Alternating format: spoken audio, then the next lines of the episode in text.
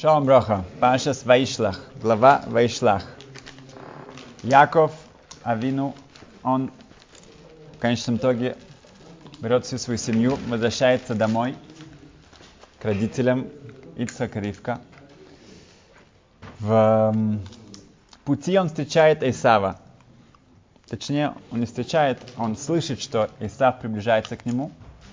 Он посылает ангелов проверить это как Раши говорит, и он посылает ему огромное количество животных, как дар, и он объясняет, как они должны его встретить. Они должны ему сказать следующее предложение. Им лаван гарти в эхар ата. Я жил с Лаваном. Слово гарти если мы посмотрим на эти буквы, то мы увидим, что это тарьяк. Числовое значение 613. 613 заповедей. Объясняет Раши, почему эм, Яков использует это выражение. Все-таки он там был 20 лет. Гарти это обычно говорится о каком-то временном нахождении там. Говорит Раши, что им Лаван Хараша Гарти, я жил с злодеем Лаваном. Несмотря на это, Тарьяк Мицвот Шамарти, я соблюдал все 613 заповедей. Или я их изучал.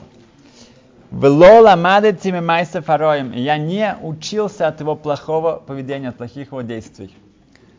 Интересно, что видно, что можно соблюдать 613 заповедей и все еще учиться от плохого поведения. Возможно, да? Он говорит, нет, я не только соблюдал 613 заповедей, я также не учился от всего плохого, всего того зла, которое окружало Лавана в течение 20 лет.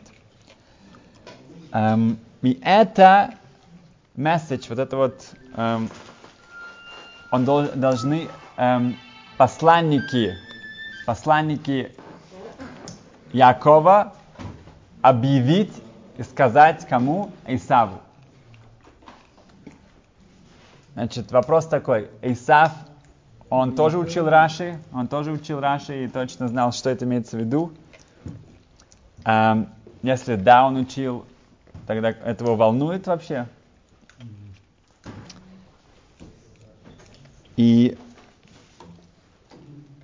сказано, что он посылает ему огромное количество животных, да? И ответ на это что для Эйсава главное животные. Главное это дар, главное подарки, материальное богатство. А то, что Яков говорит, это что Рашна объясняет, это больше для нас. В...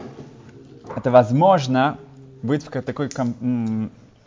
самой ужасной компании, такое длительное время, количество, и несмотря на это остаться Якова вину и когда он это делает, он может встретиться и не побоится встретиться с эм, Исавом.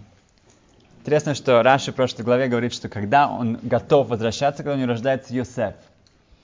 Мы говорим всегда это ворд, что Йосеф это от слова леосиф, э, добавить. И эм, Исаф – это от слова асуй, он сделанный. И только когда у Якова есть сын, который символизирует Леосиф, все время добавлять, все время подниматься, тогда он может эм, идти, не бояться Исава. В, эм, так, на Исава, что да, производит впечатление, это вот это огромное богатство, этот огромный гигантский дар, который, подарок, который присылает ему Яков. Об этом мы сегодня, на этом мы немножко остановимся сегодня. Эм, Ряган Галинский говорит, что один раз он был в Нью-Йорке, и его пригласили в одну синагогу в недалеко от Ocean Parkway, эм, э, в Бруклине, и он выступал там в шаббат. И можно себе представить, он очень, эм, очень гешмак, да, как следует все там рассказывал, и это было очень интересно, очень красочно. И после шаббата к нему пришли и сказали, что вот один очень богатый человек, он присутствовал на вашей драше, на вашем, когда вы говорили речь, и он бы хотел с вами встретиться. Окей? Почему нет? Ян Галинский эм, идет в этот дворец, да, а там его встречают и проводят его в комнату, и эм, там ждет его вот этот вот миллионер, и он усаживает, он говорит, что я очень был э, впечатлен вашим речью. И у меня к вам огромнейшая просьба. Он вынимает банковский отчет, написано Chase, банк Chase, Манхэттен, Нью-Йорк. И там написано цифра 11 миллионов долларов. Было давно, в то времена это еще было еще больше. Он говорит, я готов да, выписать вам сейчас для вас чек на 5,5 миллионов, на половину моего состояния, если вам удастся спасти моего сына. Что с вашим сыном? Говорит, у меня один сын, больше у него никого нет. И он собирается жениться на нееврейке. Все, что у меня есть, это вот он, он мой наследник. И поэтому я готов вам дать сейчас для вас половину моего состояния, только чтобы вы его уговорили этого не делать. На что Ремянков сказал ему, что, ну, меня, в общем-то, не интересуют эти гроши. Он. Что это, ну, это гроши, это, это копейки, да? Говорит, я, мое состояние персональное выше, больше 100 миллионов. Ну, тут этот человек сразу же совершенно посмотрел на него другими глазами, да, как бы дрошот, дрошот, его речи одно дело, но когда он ему сказал, что он в состоянии сотни, ну, 100 миллионов долларов, говорит, да. А я, говорит, я вам объясню. Говорит, что действительно у меня, эм, ну, дома есть, Барух Хашем, ну, семья, есть э, дети, внуки. Они, эм, вы готовы отдать 5,5 миллионов, чтобы ваш сын передумал, чтобы э, он женился на еврейке, чтобы у него были еврейские дети, да, у вас были еврейские внуки, и они получили настоящее еврейское воспитание и так далее, да? И вам это стоит 5,5 миллионов. У меня, Барух Хашем, есть вну, дети, внуки, да? Так что если я так все прикинул, посчитал, Получается больше 100 миллионов. Но этот богатый человек сразу же сник, как бы для него это было... И тогда Мяглам объяснил, что Хоцхайм уже сказал про похожее, говорит, я не хочу вам ну, сыпать соль на рану, но Хоцхайм похожий в случае сказал, что один богатый, один, один еврей, он решил послать своего сына эм, в Петербург, университет. Когда в конце учебы он вернулся совершенно с такой не э, еврейской прической, и уже без кипы, без всего, то он начал выйти, кричать, ой, я хотел бы, чтобы он вернулся из Воложина, из Воложиной Шивы с, с геморрой, с Талмудом в руках. И смотрите, что я получил. Um, и на что жена его прокомментировала, она сказала, что на самом деле, если ты послал его Воложин, тогда можно было ожидать его, чтобы он вернулся с э, Талмудом в руках. Но ты его послал в Петербург, как он может вернуться оттуда? Так. Поэтому он ему сказал, что когда вы уже так эм, с вашим воспитанием и с вашими приоритетами в жизни, то это уже не эм, это уже поздно. Эм, в, время войны эм, Рам Геглинский, он был в Белостоке, да, в начале, еще в начале войны. И его, эм, он был вместе в Ешиве, в Навардек, с большим цариком Люгершен Либман, о нем говорили уже один раз. Люгершен Либман был один из старших ребят, а Рубян Калгалинский был один из младших. И Рубян Калгалинский его эм, схватили его, его послали в Сибирь, и он там, на самом деле, спасся от фашистов, от, от, от, от всего Холокоста. он был в Сибири далеко. Um, а Рабгашин Либман, он остался там, он, он попал в, в лагерь в, Литв, ну, в Вильне, в Вильнюсе. Там он открыл подпольную шиву, в гетто. А после этого он был в Эстонии, в лагере также. Там он тоже открыл подпольную шиву, уже в лагере. После этого он попал в Аушвиц, в Освенцим. И когда он его пережил, чудом, он попал в Берген-Бельзен, уже в, эм, когда уже после освобождения. Эм, и там они встретились. Ян Галинский встретился там с Рабгешен Либман. Рабгешен Либман сразу же, мгновенно организовал несколько ешив по, всей, по всем лагерям для вот, э, ну, евреев, которые выжили. Несколько школ для мальчиков, для девочек. И он постоянно находил общий язык с правительствами, организациями, с организациями, еврейскими организациями, которые, в общем-то, были совершенно секулярными, но он находил эм, э, путь, как чтобы они его поддерживали, и он, мамыш, открывал одно заведение за другим, чтобы спасать еврейскую молодежь. Ребята спросил, как у него это получается? Как, как он может найти общий язык с этими, это, это joint, эти разные организации, которые вообще совершенно их не волнуют, никакое евре... ну, религиозное воспитание. Все, что связано с Торой. И он сказал, что это же в Торе написано. Об этом же Тора говорит. Говорит, где это написано в Торе? Говорит, что Эйсов идет на главный как, брак. Эйсов, который сказал, что он только ждет, чтобы возможности, чтобы отомстить Якову. Он идет с 400, 400 человек эм, его сопровождают, чтобы напасть на Якова. И Яков посылает ему подарок, да, верблюдов и э, хамойрим, ослов и, и так далее, так далее. И это меняет, поэтому говорит, что нужно всегда знать, что, э, что человек интересует, да? что, что ему можно, как его можно заинтересовать, чтобы договориться с ним. Говорит, как известно, в Рамбам в молодости у него в один момент у него не было уже возможности эм, учиться, просто поэтому эйн кемах, эйн тойра, нету муки, нету торы. И он решил стать врачом. Поэтому он в молодом возрасте он, он стал как стажером, стажером у одного известнейшего врача. И все свое свободное время он, он, эм, от Торы он потратил на то, чтобы он, он, он прочитал все его книги, которые у него были. И, и он внимательно наблюдал за всем, э, всем, что происходит в этой частной клинике.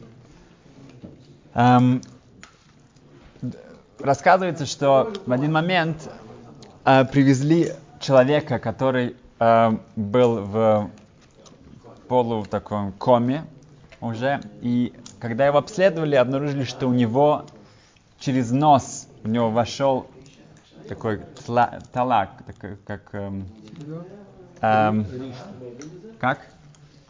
Ну, червяк, да, который за, за, за, зашел около мозга, и там он эм, как бы устроился, да, живет, и, естественно, этому человеку от этого очень плохо. Смертельная опасность, и надо его спасать. Но уже в те времена эм, этот врач решил, что нужно делать ему операцию. И они открыва, открыли ему череп. И он приготовился высыпать туда какие-то специальные медикаменты, на, чтобы умертвить этого червяка.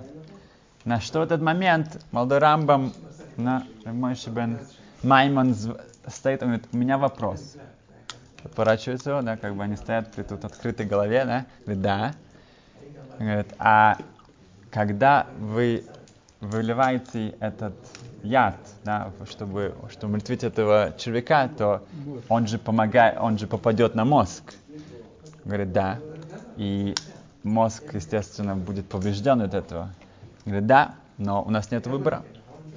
Чтобы проникнуть туда, через это отверстие, единственное, что можем сделать, что, что вылить туда эту жидкость, чтобы э, червяк от этого умер. На что Рамбам сказал, а можно я попробую другой способ? Тот говорит, окей. Там побежал за какими-то травами, специальными травами, он их э, обработал все и сделал их, эм, чтобы из них выходил очень сильный запах. И он положил вокруг этой, этой раны, этой дырки, да, и через некоторое время высунулась головка этого человека, который как бы это было для него очень привлекательно, именно вот этот вот запах, и они схватили его, и так они спасли не только жизнь, но и тоже мозг этого человека. На что врач спросил его, откуда ты это знаешь, как ты к этому пришел. На что Рама сказал, это написано в Гемаре, написано в Талмуде. Если кто-то хочет посмотреть, это в Ктубот עין זין, это 77b. Там говорится тоже, как делать операцию, надо открыть, открывать человеку мозг, и как там, когда идет, там стоит этот, там, такой червячок, как с ним нужно его обрабатывать. А, но что для нас важно, что каждому нужно найти какой-то корм, какой-то, как для рыбок, при... Прикорм. Прикорм. Да, знать, как, как кому правильный подход. Поэтому Абгельшин объяснил, что у меня есть, я, я объясняю, что если вы хотите, чтобы эта молодежь занималась э, хорошим делом, чтобы она не, не, не, не была на улице, чтобы они э, как-то ну, получили какое-то образование, поэтому они это понимают, и для них это важно, чтобы они были все заняты, э, и поэтому у нас с ними все хорошо все получается. Э, Яков в течение, эм, э, когда он приближается к встрече с Исаву, то сказано, что у него есть страх. Спрашивается, за что, почему есть страх? Ашем ведь э, Творец уже объявил для него, что все будет хорошо, он дал ему благословение. Но говорит Раши, что может быть за это время он получил уже так много хорошего от, от, от Творца, и также у него, может быть, он сделал какую-то прогрешность, какие-то э, ошибки в своей службе к, э, Творцу, и так как на высоком уровне у цадиким, у праведников, каждый промах это, эм, это считается очень серьезным эм, прогрешностью, поэтому у Якова есть э, опасение, что эм, он эм, Эйсов это действительно опасность для него. В Рабисуа Салантер, хотя он был один из известнейших раввинов в Литве, в Восточной Европе всей. Он, когда он видит, что в Париже эм, очень эм, плохая ситуация, еврейские общины рассорены, у них нету раввинов, э, которые ведут эту общину, и, все, и также эм, сам кашрут, и эм, вся структура в очень плохом, в очень плохом уровне, то он бросает все, он уезжает в Париж, он уезжает в Париж, и там начинает день и ночь заниматься э, этой общиной. Э, он привозит туда Рава, он делает так, чтобы они его приняли, они его акцептировали. И он рассказывал своему ученику, Рабыца Блазер, что в один момент он жил все это время под крышей, какой-то в конуре какой-то, в маленькой комнатке, эм, бедности, э, без, без ничего, без какого. Э, он спускаясь оттуда по какой-то очень крутой лестнице, он подскольз... подскользнулся, упал и пролетел несколько вот этих, э, как сказать, пролетов ступенек. Он получил страшные ушибы, может быть даже переломы ребра и так далее. И он был один там, без какой-либо помощи. И как совершенно не, эм, природ, не по природе, он за несколько дней он полностью выздоровел. Он говорит, что когда я летел вот по этим пролетам вниз, говорит, у меня не было ни одного эм, сомнения, что со мной что-то может случиться плохое.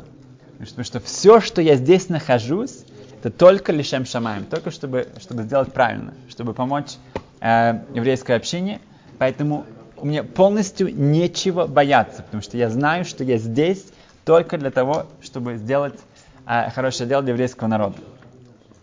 Поэтому даже в такой ситуации, когда он летит эм, с такой скоростью вниз по лестнице и действительно эм, получает все эти ушибы, он знал, что это все для него хорошо кончится. Эм, хочу закончить одну историю, которая мне там очень понравилась. Эм, все произошло несколько недель назад.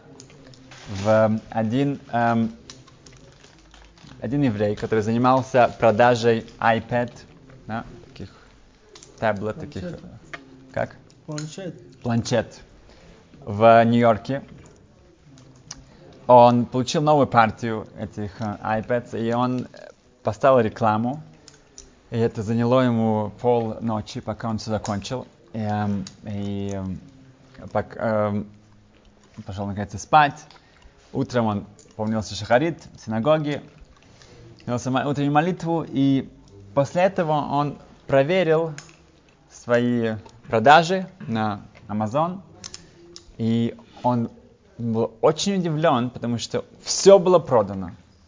Весь его, примерно там сотня этих iPad, все было распродано. Было показано, что полностью кончилось.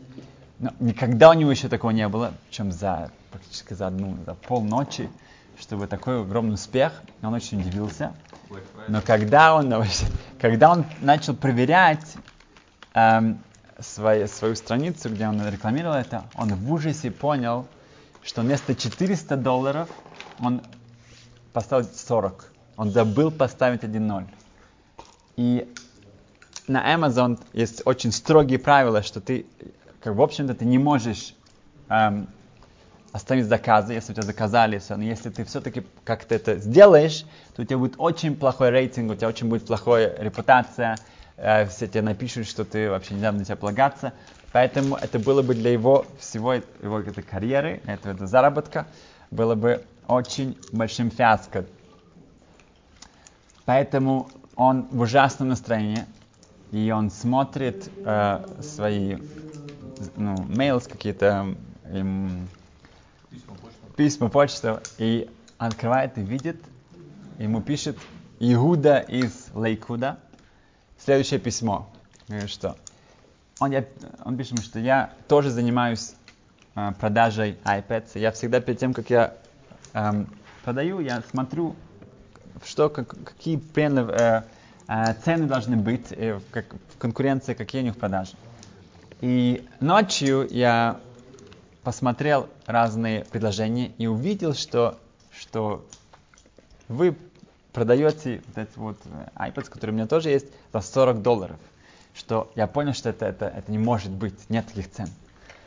Поэтому я посмотрел, кто это. У него, конечно, у, у этого продавца его прозвище было Левицик из Бердичева. Mm-hmm. Такое себе выбрал прозвище. Поэтому он понял, что это кто-то из его общины, скажем так.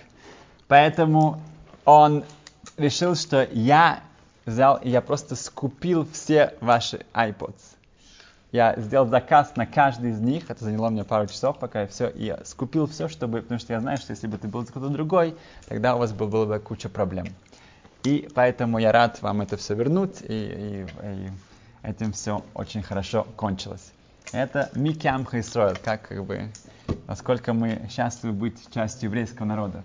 Что это конкурент, это, да, это человек, который действительно считается его конкурентом, который не просто, как бы сказал, ах, какое, ну, знаешь, несчастье, да, он действительно э, э, действовал, да, чтобы действительно помочь этому человеку. Спасибо, счастливо. Спасибо большое.